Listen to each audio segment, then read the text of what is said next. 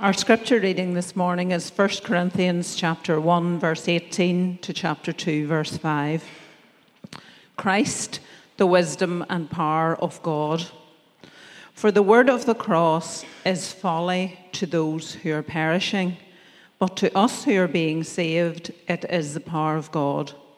For it is written, I will destroy the wisdom of the wise, and the discernment of the discerning I will thwart. Where is the one who is wise?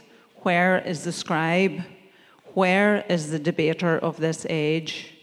Has not God made foolish the wisdom of the world?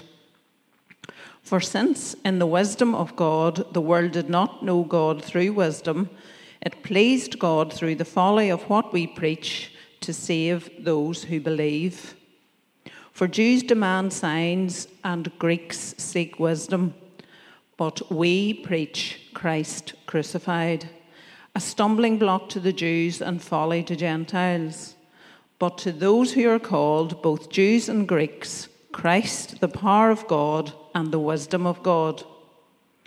For the foolishness of God is wiser than men, and the weakness of God is stronger than men. For consider your calling, brothers. Not many of you were wise according to worldly standards, not many were powerful, not many were of noble birth. But God chose what is foolish in the world to shame the wise. God chose what is weak in the world to shame the strong. God chose what is low and despised in the world, even things that are not, to bring to nothing things that are so that no human being might boast in the presence of God. And because of him, you are in Christ Jesus, who became to us wisdom from God, righteousness and sanctification and redemption. So that, as it is written, let the one who boasts boast in the Lord. Proclaiming Christ crucified and I, when I came to you, brothers, did not come proclaiming to you the testimony of God with lofty speech or wisdom. For I decided to know nothing among you except Jesus Christ and Him crucified. And I was with you in weakness and in fear and much trembling. And my speech and my message were not in plausible words of wisdom, but in demonstration of the Spirit and of power so that your faith might not rest in the wisdom of man, but in the power of God. This is the word of the Lord. Okay, so we are continuing in our series in uh, 1 Corinthians and um, this imperfect church. Um, and um, uh, we said last week Paul is writing this letter in response to a letter that they had written to him and in response to some of uh, reports he had heard. He had planted this church. He's now um, um, in, in, in, Ephesus, and uh, he's writing back to them to, to, to, clear up some things. And if you remember last week, we looked at these divisions that were in the church. Um, there were uh, different factions, divisions. They were aligning themselves with different kind of leaders uh, as, as, they kind of saw uh, wanting to identify with certain leaders so that they could kind of have self-value, self-worth in that, and or different causes, different ideas, things like that. And we ended last week with verse 17.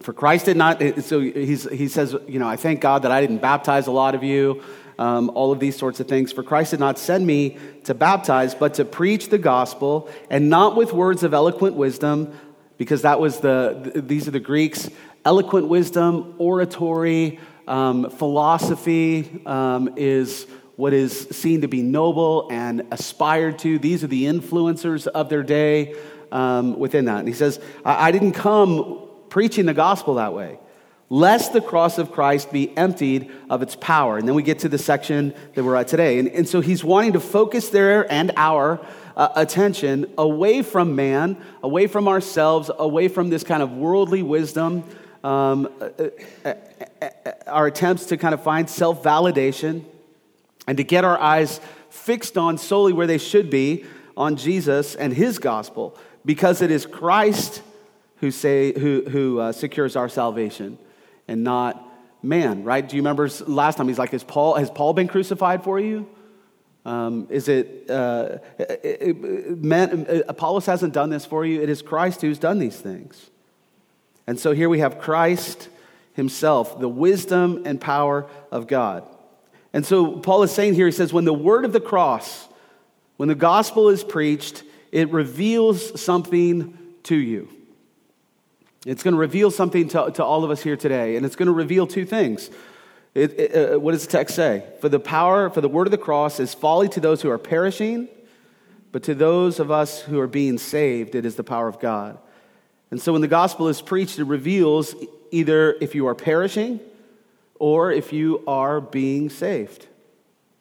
And there's two responses within that, right? The perishing think that the, this word of the cross, this gospel message is foolishness.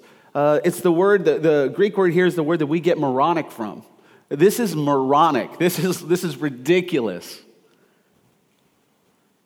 And those who are hearing and receiving the message and being saved by it, their response is this is the power of God being unleashed in their life. And so we have to ask the question this morning well, why? Why are some perishing?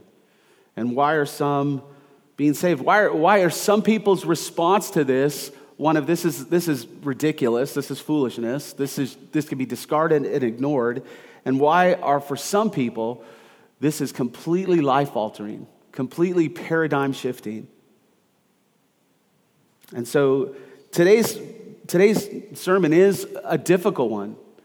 Um, not, not difficult to understand, but certainly difficult to accept because it's going to push back on, on all kinds of certain things in the human heart.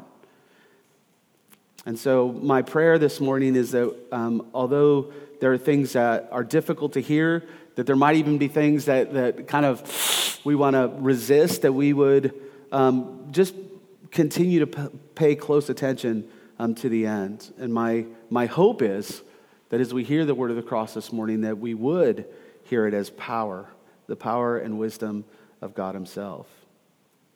So, why? Why are some perishing and some being saved? And this is where we see in verses 23 and 24, it can get um, difficult. He says, But we preach Christ crucified, a stumbling block to Jews and folly or foolishness to Gentiles. And here's our answer Why are some rejecting it and some receiving it? The answer is in verse 24. But to those who are called, both Jews and Greeks, Christ, the power of God, and the wisdom of God. When we come into contact with the gospel, How we respond to that is determined by if, if God is calling us.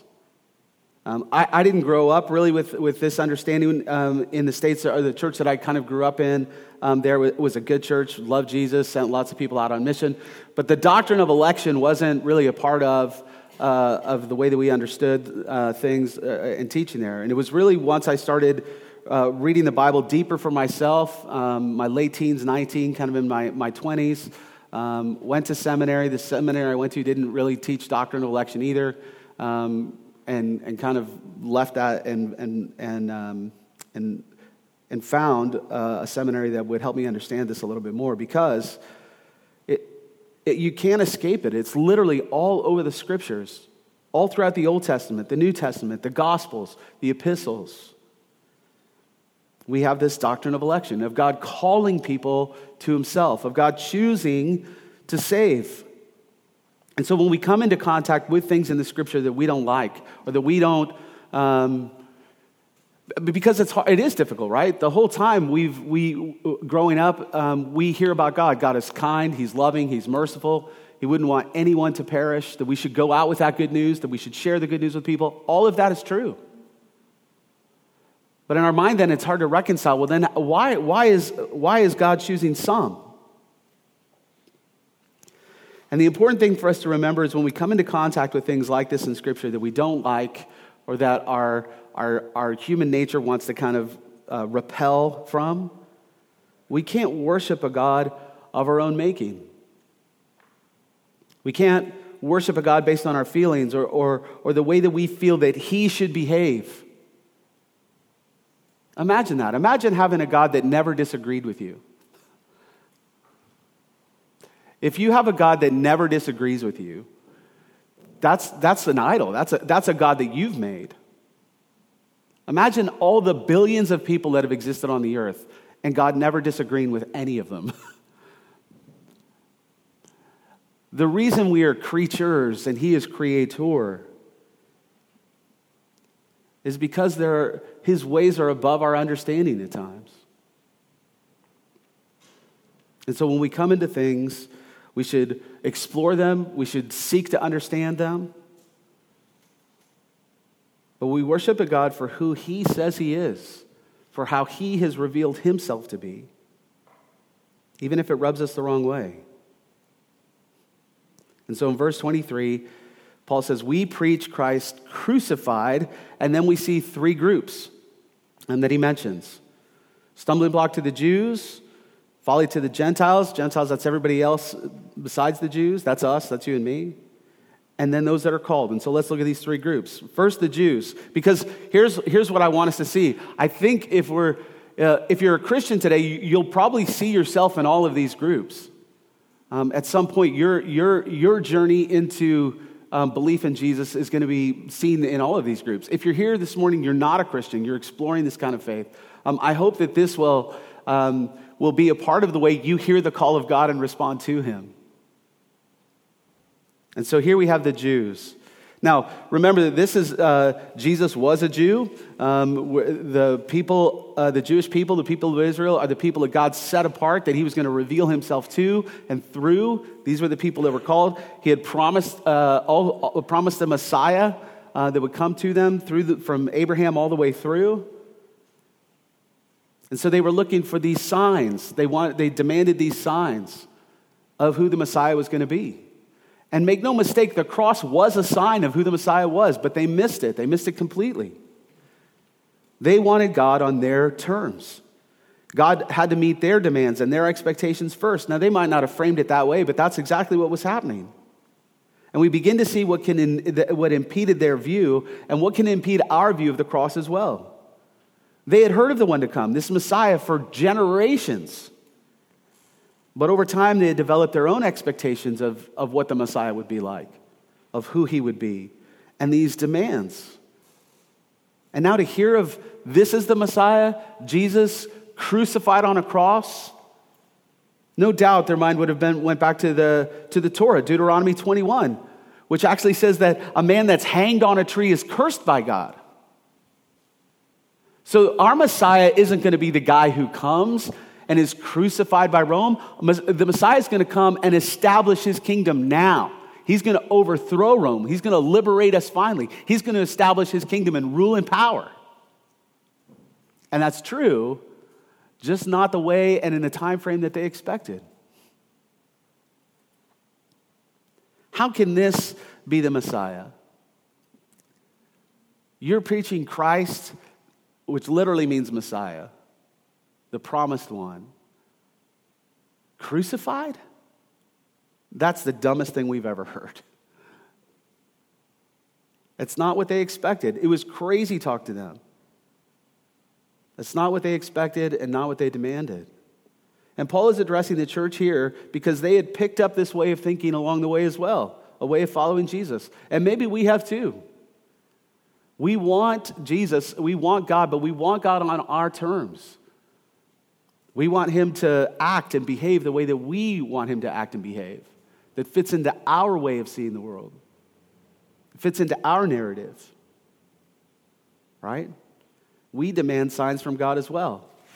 God, I'll follow you if.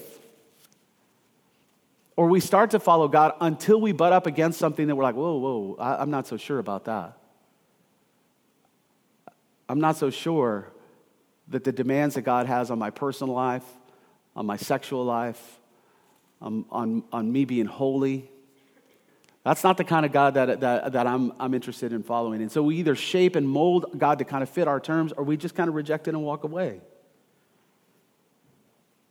Um, the, for those of you that are Gen X and remember the 80s, there's a band called Depeche, Depeche Mode, and they had this song called Personal Jesus. And that's us. That's what we, we just want our personal Jesus. And the Jews had heard about a Messiah for a long time, developed these expectations and demands. And Jesus steps on the scene And all of their expectations begin to rise. Hosanna, Hosanna. He's operating in power, he's doing miracles. This is our guy. This is it. This is the one we've been waiting for. And then he gets crucified. And they're like, well, wasn't him. To the Greeks, then, second group of people, the Gentiles, that's everybody else. It's foolishness. This is folly. The Greeks um, at this time preferred to use reasoning and judgment to attain knowledge of God. It's where a lot of our, our modern thinking has come from, philosophy, and not, not all of that is bad. All truth is God's truth, right? And so, but, but this is, you know, this is the home of Socrates and Plato, and I mean, this is predates even those guys. But, but this, is, this is where the, the seat of, of earthly wisdom is at this time. And the Greeks preferred following these people. This is part of what Paul's trying to address, right? I'm following this person, I'm following this person. And in our culture, it's the same. Those who have power and influence, um, these days tend not to probably be philosophers and orators. Maybe they're actors or athletes or whatever it is. But in their, di- in their time in Corinth, these public orators were the ones who had power and influence. These were the people who'd receive adulation and acclaim the kind of things that we lavish upon our kind of uh, celebrities today, these, these were those people then. And so, therefore, if you wanted to be somebody, you would seek wisdom. You would seek to be able to have a, a school of thought, or you would li- align yourself with uh, these philosophers, these people that were these sages, these, these people that were wisdom of the day. And so, here, then, logically, no sane person is looking to embrace a gospel that is going uh, to, to have Jesus, who ends up being crucified on a cross, you know, killed by the government, a criminal's death, and then we're meant to follow him. We're meant to take up our cross. There are parts of our life that might have to be killed off as well. See, we think of wisdom as supposed to actually help us. Wisdom is something that makes my life better, it makes my life more comfortable, it puts me in, in positions of ease. And following Jesus, there's no guarantees of any of that. It's usually the opposite. And so it seems like foolishness. This isn't, wisdom isn't supposed to, to make my life more difficult. Wisdom isn't supposed to make me get rejected by my family or my friends. Wisdom isn't supposed to um, cost me things financially, it's supposed to help me gain financially. And some within the church in Corinth are starting to see this gospel, um, maybe even as a new wisdom, perhaps a new teaching. And if we'll take it, we can modify it to the outside world. Maybe we can kind of gain influence. That still happens today. Lots of charlatans peddling some kind of version of the gospel for their own kind of influence. So they want this wisdom, but they want a wisdom that's going to match the world. And that's just not the gospel. And so Greeks are receiving the gospel and they're hearing, it, hearing Paul say this, the, the word of the cross of, of Christ being crucified. That's, they're like, this is the foolish, this is foolish. Why would you follow that? So you have this barrier of even humiliation. How many of us have refused to trust in the cross of Jesus because of the worldly disadvantages that it might bring to us? If I follow Christ, it might actually harm my relationships, maybe with, with family, with friends, a boss. I'll lose influence and power and culture. Following Jesus brings about some sort of humiliation in our life. It doesn't bring us status and power in the world that we think that, that, that we all kind of long for. It does the opposite, doesn't it? And so Paul brings both their attention, the Jews and the Greeks, back to the cross, knowing that it's going to be a tough pill to swallow. We preach Christ crucified, a stumbling block to Jews, folly to Gentiles. A stumbling block for the Jews with their false expectations and demands, folly to the Gentiles and us, afraid to be humbled and humiliated. But then there's this third group, the called but to those who are called. And what's interesting, it's both Jews and Greeks. So there are some Jews who hear the message of the gospel There are some Greeks who hear the message of the gospel, and it's not folly, it's not a stumbling block, it's the power of God in their life. This word power that he uses is, is the same we, word that we use for dynamite. It's this like, it's an explosion of power in their life. When the called, when those of us who hear the call of God in our life, there's something that dramatically happens. There's a shift that happens. We don't dismiss it. We don't hear it as foolishness. It is the power and wisdom of God Himself. For those who are called, those who believe, those who come to God on His terms through the cross, it's the power and wisdom of God. What's he say in verse 25? For the foolishness of God is wiser than men, and the weakness of God is stronger than men. Now, God isn't foolish and he isn't weak, but he's using this, this kind of language that even God's, even, even God's foolishness is way, way wiser than, than any kind of uh, earthly wisdom. Even, even the weakness of God is way more powerful than our strength. And where is God's weakness and his foolishness best demonstrated from a worldly perspective? The cross. This is the Son of God. This is your plan. This is how you're going to redeem the world. You're going to come, live in obscurity until you're 30, have three years of ministry, and then get murdered by the Romans on a cross and get buried. That's your plan. It's weakness, it's foolishness. It's not a powerful, it's not a conquering. Now, that comes, make no mistake, right? Th- that day comes where Jesus comes in, in, in, all, in all of the power we expect him to come in. But when he comes with that power, it's a power of judgment. At that point, it's too late.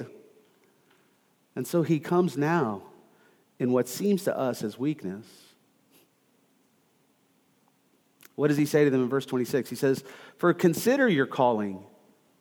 Not many of you were wise according to worldly standards. Not many of you were powerful. Not many of you were of noble birth. You didn't have anything of yourself. Paul says, Look around, look at yourself. And we have to understand that culture in many ways was similar to us. He's like, You had nothing in and of yourself. And this is a culture, again, uh, of achievement. Corinth, like our Western kind of capitalistic society, was built on uh, a meritocracy. It's what you did, not who you were. Power and status and position were not something inherited, but something you had to achieve. They weren't noble by birth, they didn't inherit, inherently possess power. Wisdom and knowledge were a means of achieving power and influence, even if you didn't come from a noble family. So even uh, if you think of Corinth, they had a lot of sport, like think gladiator, you know, kind of sports.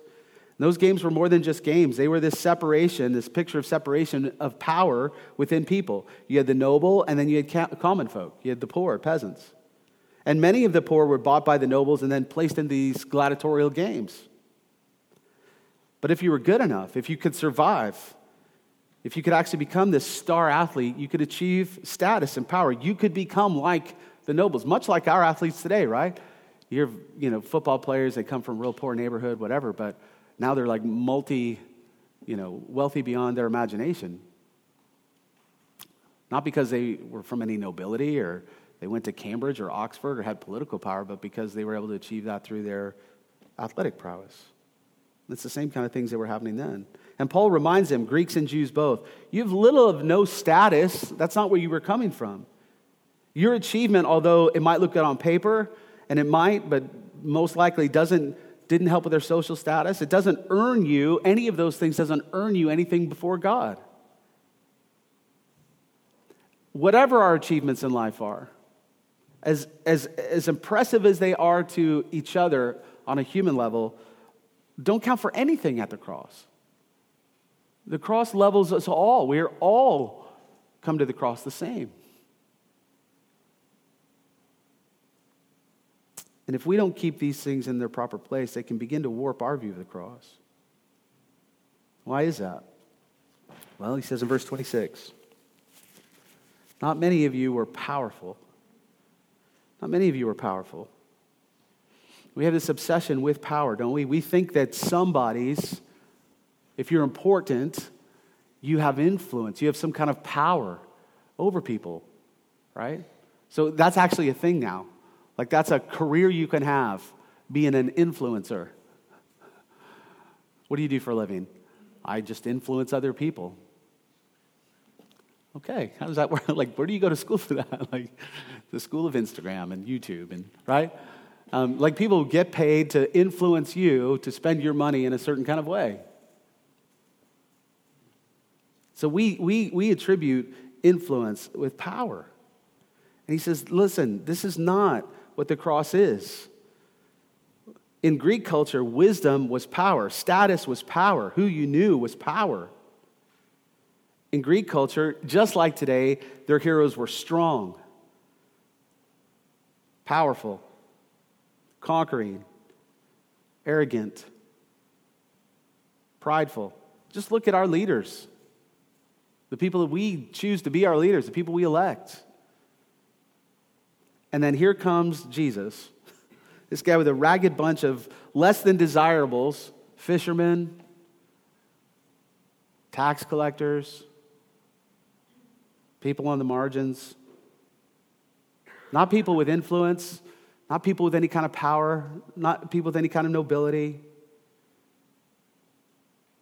They're the ones following him. And then he's captured, stripped naked, hung on a cross to die. Now, where's the power and the glory in that from a human perspective? Imagine that's the message. This is the message of the gospel. You could understand. I mean, we understand why even people today would be like, that's crazy. Why, why would I follow someone like that?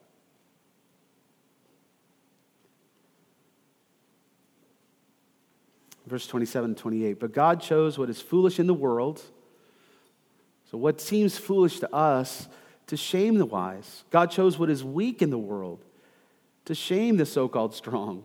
God chose what is low and despised in the world, even things that are not, to bring nothing things that are.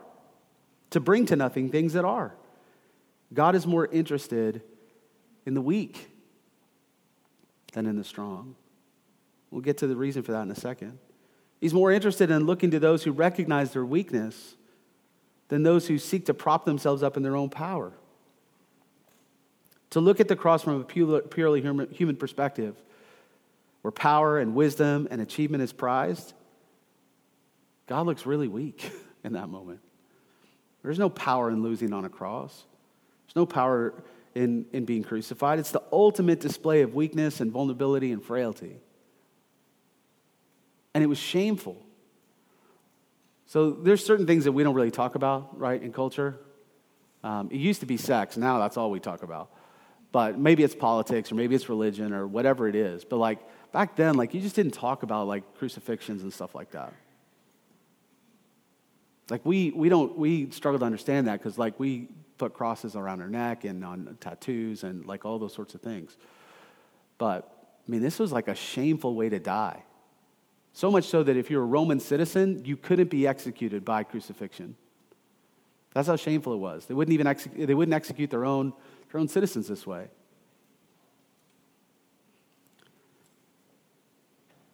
But we know, those of us that have believed, that the cross, the gospel reveals whether you're perishing or being saved. This is what Paul is telling us. The cross, the gospel, reveals whether you're perishing rejecting Christ, and that perishing just doesn't mean like dying physically, but like eternally separated from God, hell, or being saved. What determines what will be revealed when the cross of Christ is, is preached is whether or not you're called. Let me say it again. The gospel reveals whether you're perishing or being saved. What determines what will be revealed, whether you're perishing or being saved, when the cross of Christ is preached is whether or not you're being called by God.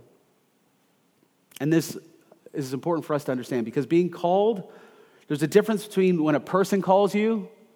Like if I call you and say, hey, do you want to go out for dinner? You can say yes or no to that. right? Why would you say no, though, really? Come on. But you might. You might say no. But when God calls, the calling of God always produces what it requests. So theologians use a term called the effectual calling of God. It produces an effect every time he calls. When God calls, it always produces what it requests. When God calls, it happens. This is how, the, this, is how this book actually starts. Do you remember? It starts with nothing, a void. There's nothing, there's nothing there except God Himself. And what does He do? He calls into the void. And what does He say? Let there be light. And the light was like, eh, I'm kind of busy right now. No, and there was. There, there was light. He calls forth, and it happens. And Paul wants them to see this is how you're saved. It wasn't the eloquence of Apollos, it wasn't me baptizing you, it wasn't uh, Peter, wasn't any of these things. God has called you from death to life. He's spoken to your life and said, Let there be light. And there was. He called you out of darkness into his marvelous light. So we, there's no, I mean, literally, we would have to look at the entire arc of, of the Bible to, to do this. But let's look at a few more places just, just to help us drill down a little bit more. And then I'll, I'll come back uh, uh around to some of the reasoning um, behind this. So look at Romans 8, um, verses, the entire book of Romans is just a, a treasure trove of unpacking this. But let's just see it explicitly. In Romans 8, you'll if you've been a, a, a, Christian for a while, you've no doubt heard verse 28. We normally kind of take it out of context to just let people know, hey, everything will be fine, um, even when it might not be fine. But verse 28, Romans 8 28. And we know for those who love God, those are, that belong to Jesus, all things work together for good. Now, that might not be the way that you and I expect it to turn out, but it is good from God's perspective. For those who are, what's the word? Called those who are called according to his purpose. For, so verse 29 starts with for, what we just read. Because of what we just read, for those whom he, that's God, foreknew, he also predestined to be conformed to the image of his son, in order that he might be the firstborn among many brothers. Verse 30. And those whom he predestined, he also called. And those whom he called, he also justified.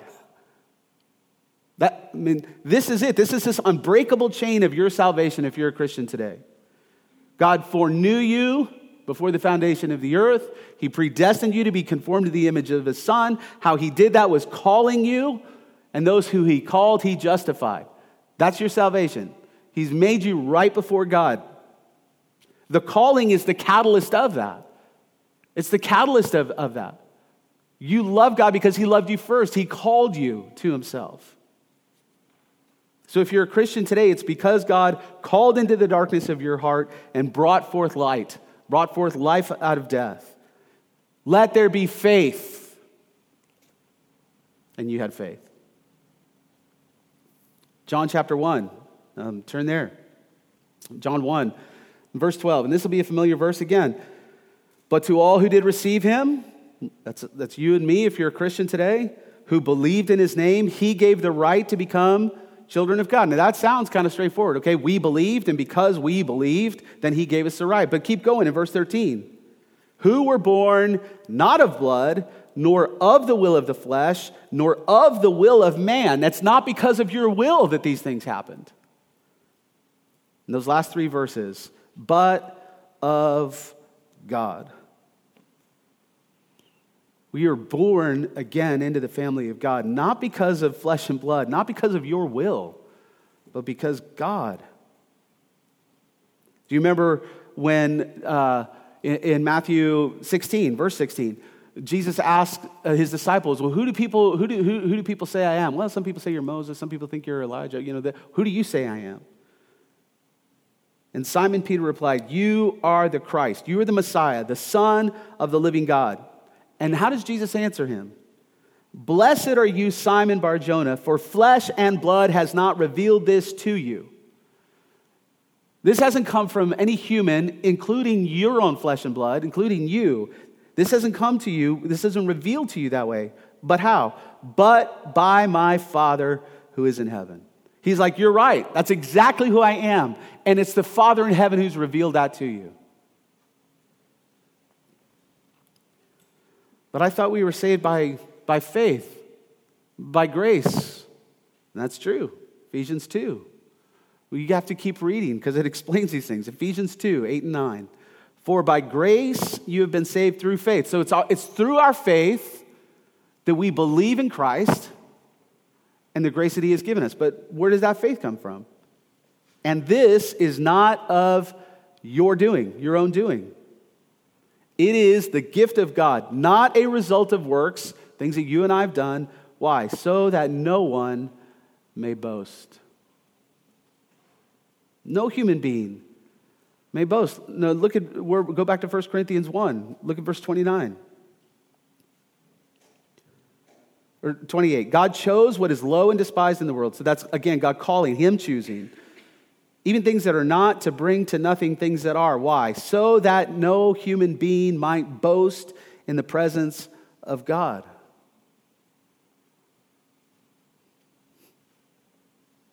It's because of him. Verse 30, and because of him, you are in Christ Jesus, who became to us wisdom from God, righteousness and sanctification and redemption, so that, as it is written, let the one who boasts boast in the Lord. This empties not the power of the cross, but the power of us to do anything to save ourselves. This is what Paul is driving their attention to. It's not because you chose the teaching of Apollos. It's not because you aligned with this, this person or that person. Not because you were baptized by. It's because of the power of the cross. There's nothing that we could do to try to make ourselves presentable to God so that He would save us. Anything to make Him love us. Those of you who are parents know this, right? I remember all three, the birth of my kids, um, and all of them. Um, and you remember uh, those moments very vividly. Here comes this stranger who I've never met before, who's done absolutely nothing to earn my affection or benefit me in any way. And yet I have this undescribable love for them. A love that I, in a way that I don't have for anybody else. It's incredible love that you have for them. Why? They're a stranger. They've not done anything. It's because, because they're mine. We begin to understand the love of God for His own. We didn't do anything to earn that. We didn't bring any kind of benefits to bear on that. He has set His affections on us because of who He is and because He has called us to himself. Why? It's not because so that we wouldn't boast. It's not because God's like some kind of like uh, megalomaniac in, in heaven. Hey, you can't take any credit. All the credit has to come to me. It's just because that's the reality of how it actually is. It's just us being honest with, with the reality of, of it is that God gets all of those all of the glory in that because there was nothing in and of ourselves that made us lovely. Listen to how he goes on to explain it in verse in chapter 2 then. We go on. Cuz he's trying to clarify this. He says, "And when I came to you, brothers, he's like he's trying to remember when I came to you. Remember when we established this church? Remember when the church was planted? When I came, I did not come proclaiming to you the testimony of God with lofty speech or wisdom." I, I didn't come the way that, that these Greek orators come. I didn't come with this lofty philosophy. I didn't come in worldly terms. For I decided to know nothing among you except Jesus Christ and Him crucified. I came with the message of the gospel. And I was with you in verse 3, and I was with you in weakness and in fear and in much trembling. That's what Ailey, you said this morning, man, I, go, I didn't know what to do. I was kind of afraid, didn't, but I'm just going to trust the Lord, trust the gospel. He says, And my speech and my message were not in plausible words of wisdom, not in the way that we think of wisdom in earthly terms, but how? But in demonstration of the Spirit and of power, so that your faith might not rest in the wisdom of men, but in the power of God. Why? Because the wisdom of men constantly is changing, constantly is failing. Things that we were dead set sure on just a few generations ago, we're like, oh, actually, that's not true anymore. Science has moved on. It's revealed some things that we didn't know before. The wisdom of man, if, that, if you're placing all of your hope on the wisdom of man, good luck with that. Like it's shifting sand. Our faith rests on the power of God. Though looks like weakness is actually power. Though looks like the end, though looks like death is actually resurrection. Though looks like lowliness is actually being raised to sit at the right hand of the Father. Christ crucified, this weakness, this fear, this trembling, not wisdom in an earthly kind of way, but a demonstration of the power of the Spirit so that your, your faith wouldn't rest in the wisdom of man, but in the power of God. And that's because Christ has called you unto himself.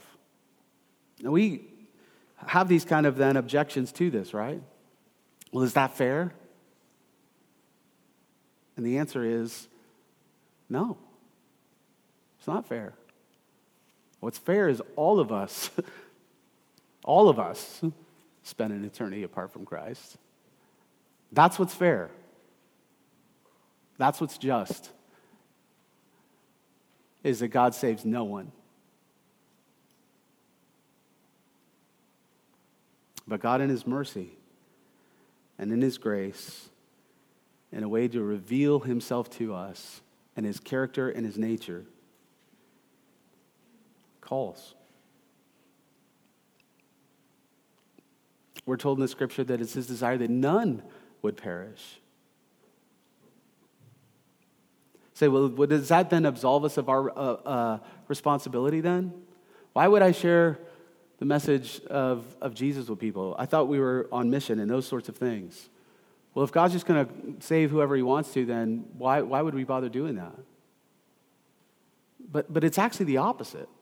Why would you bother sharing this message of foolishness and weakness if it all relied on you to convince people?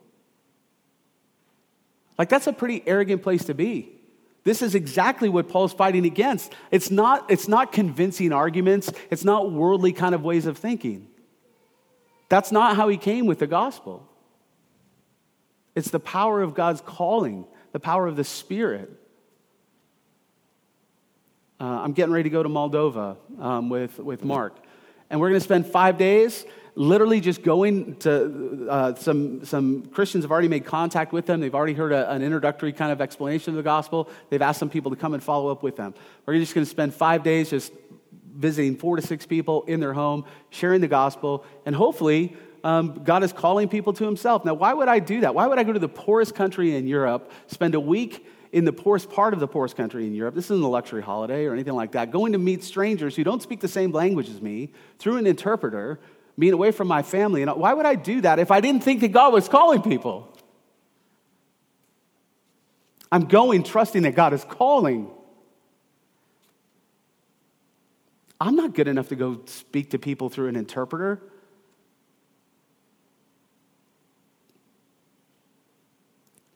We have to understand who God is. I'll end with this. Do you remember the story of Job? Job is a, a, righteous man. He's a wealthy man, has lots of kids, lots of money, he's in good health. And Satan comes to God and says, The only reason he's righteous is because his life is of ease. Look at his life. Like he's wealthy, he's blessed, he's got good health. Of course he's going to be right. Of course he, he accredits to you. What would happen if we took it all away? And God allows Satan to absolutely level Job's life. He loses all of his kids in, a, in, a, in an accident at the same time. 10 kids gone, wiped out the same day. All of his wealth gone, stolen from him. His health deteriorates so badly that his own wife is like, Why don't you just curse God and die? Now, that seems like a pretty justifiable person to have a beef with God. And so Job starts pressing and asking God all these questions, asking God to justify what's happened in his life. And God allows him to do that, allows him to go on and on. And when he's done, then God has a few questions of his own. This is Job 38. Then the Lord answered Job out of the whirlwind. That's not starting off on a good note. when there's a whirlwind that showed up in the answer, right? And God asked him, Who is this that darkens counsels by words without knowledge? Dress for action like a man. I will question you, and you make it known to me. God says to Job, Okay, you think you know better? Let me ask you a few questions. Where were you when I laid the foundation of the earth? Well, that's a good question. Tell me if you have understanding. Who determined its measurement? Surely you know. Or who stretched the line upon it?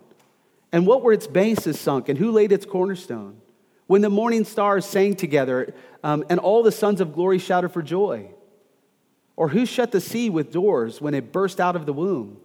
When I made clouds its garments and thick darkness its swaddling band, and prescribed limits for it, and set bars and doors, and said, Thus far you can come and no further. Have you commanded the morning since your days began, and caused the dawn to know its place, that it might know, take hold the skirts of the earth, and the wicked be shaken out of it? Have you entered into the springs of the sea and walked in the recesses of the deep? Have the gates of death been revealed to you, or have you seen the gates uh, of deep darkness? Have you comprehended the expanse of the earth? Declare if you know all of this. And for another three chapters, he's, he's asking Job questions, questions that no human being would, would know. Because we're not God. And Job's response is the right response at the end of this. And Job answered the Lord, this is chapter 42, and said, I know that you can do all things and that no purpose of yours can be thwarted. Who is this that hides counsel without knowledge? Therefore, I have uttered what I did not understand, things too wonderful for me, which I did not know. Therefore, I despise myself and repent in dust and ashes. This is our response. We want to question God. We want God to operate on our terms. We see the cross as foolishness because of our false expectation and demands, because it demands humility, because it doesn't fit into our paradigm of, of achievement and power, and ultimately because of our pride. We want to boast in ourselves. In Proverbs, God lists seven things that he hates, and you know what tops the list? Pride. That I can do this apart from God. And this is how we got in this position in the first place. God creates humanity in this perfect dwelling place in the Garden of Eden, naked and unashamed, everything they needed, all their needs met, walking personally with the Lord. And Satan comes along and he's, he appeals to their pride. God is holding out on you. You're second class. You can be just like him. You could be equal with him. That fruit that he told you not to eat, that's how you become like him and our pride swells up and we want to be like God. We want to tell God how to, how to do, how to run the show. And instead, the message of the cross comes with God Himself humbling Himself, taking on the form of man, going to the cross, dying the death that you and I deserve to die being buried, but in power, the same power that raised Jesus from the dead, is the same spirit, the same power that is on offer to us today, as God calls to us to lay aside human, human power, human wisdom, all of these sorts of things. That, that doesn't mean that we don't think. It doesn't, this isn't anti-science. It's not, don't no, mishear this. It's how we enter into reconciliation with God is through weakness. It's not through our pride and arrogance. Why are you a Christian if you are this morning? I don't think it works like this, but let's just say God, when, when, when you die, asks you the question, Why should I let you into my kingdom? And if the answer starts with, Because I, we've missed it. Well, it'll be because I walked down the aisle once, because I said this prayer once, because I, I did all this stuff for you, Jesus, because I, we've missed it. Paul is saying it's not because of us. The answer to why are you a Christian? Why should I let you into my kingdom is because God. Let no one boast in the presence of God. It's His calling on our life that we have humbled ourselves to. The power of God has revealed Himself to us, our need for Him, our need for redemption because of the wickedness that lays in our own heart. It's so easy to look at, to, to look at other people and see evil in the world, isn't it? Whilst never really looking at ourselves and seeing how it lays within. The power of God reveals that to us our understanding of that, our understanding of the holiness of God, and yet how He has made a way through the death and resurrection of Jesus to be reconciled to Him, to have all of that wickedness forgiven, and to enter into a life of, of holiness, but a life that leads to human flourishing and joy. But it takes humility, it takes us admitting, responding to this call. If you're a Christian today, I hope this is an encouragement to you because this is how we continue on. It's not in our own power that we get better, it's not in our own power that we continue to please Lord. It's through this power of the Spirit enabling us, producing this fruit in our life. And if you're not a Christian this morning, which of those categories do you fit into? Hearing this message, you're like, this is crazy, this is foolish, this is ridiculous. and be counted among the perishing? Or is there something in this that is ignited in your heart? That God is calling and wooing you to Himself. And this might be the day that you actually respond to that call to become one of His own. Let's pray.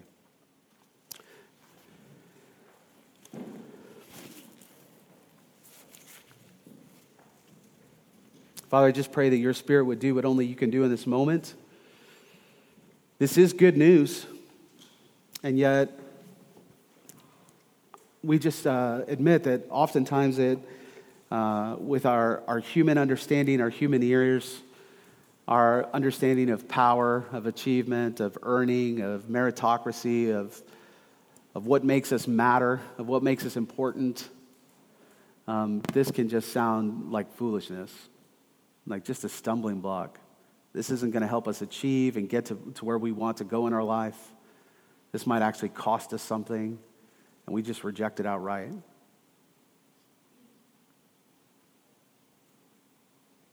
And so, Father, I pray that your Spirit would help us uh, hear just the good news that this is that there is nothing that we can do, there is nothing that we are able to do, but it's all of what Jesus has already done, that we just accept that, that we, we uh, believe that, we believe that Jesus is the Son of God, that he was died and he rose again for us in our place.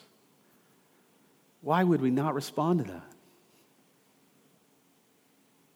And receive not just life everlasting with you, but life abundantly now, a life of true joy, a life of true happiness, not in worldly kind of terms, in terms that might actually look silly to the world, but because you've created us and called us where we find true purpose and true meaning and true joy.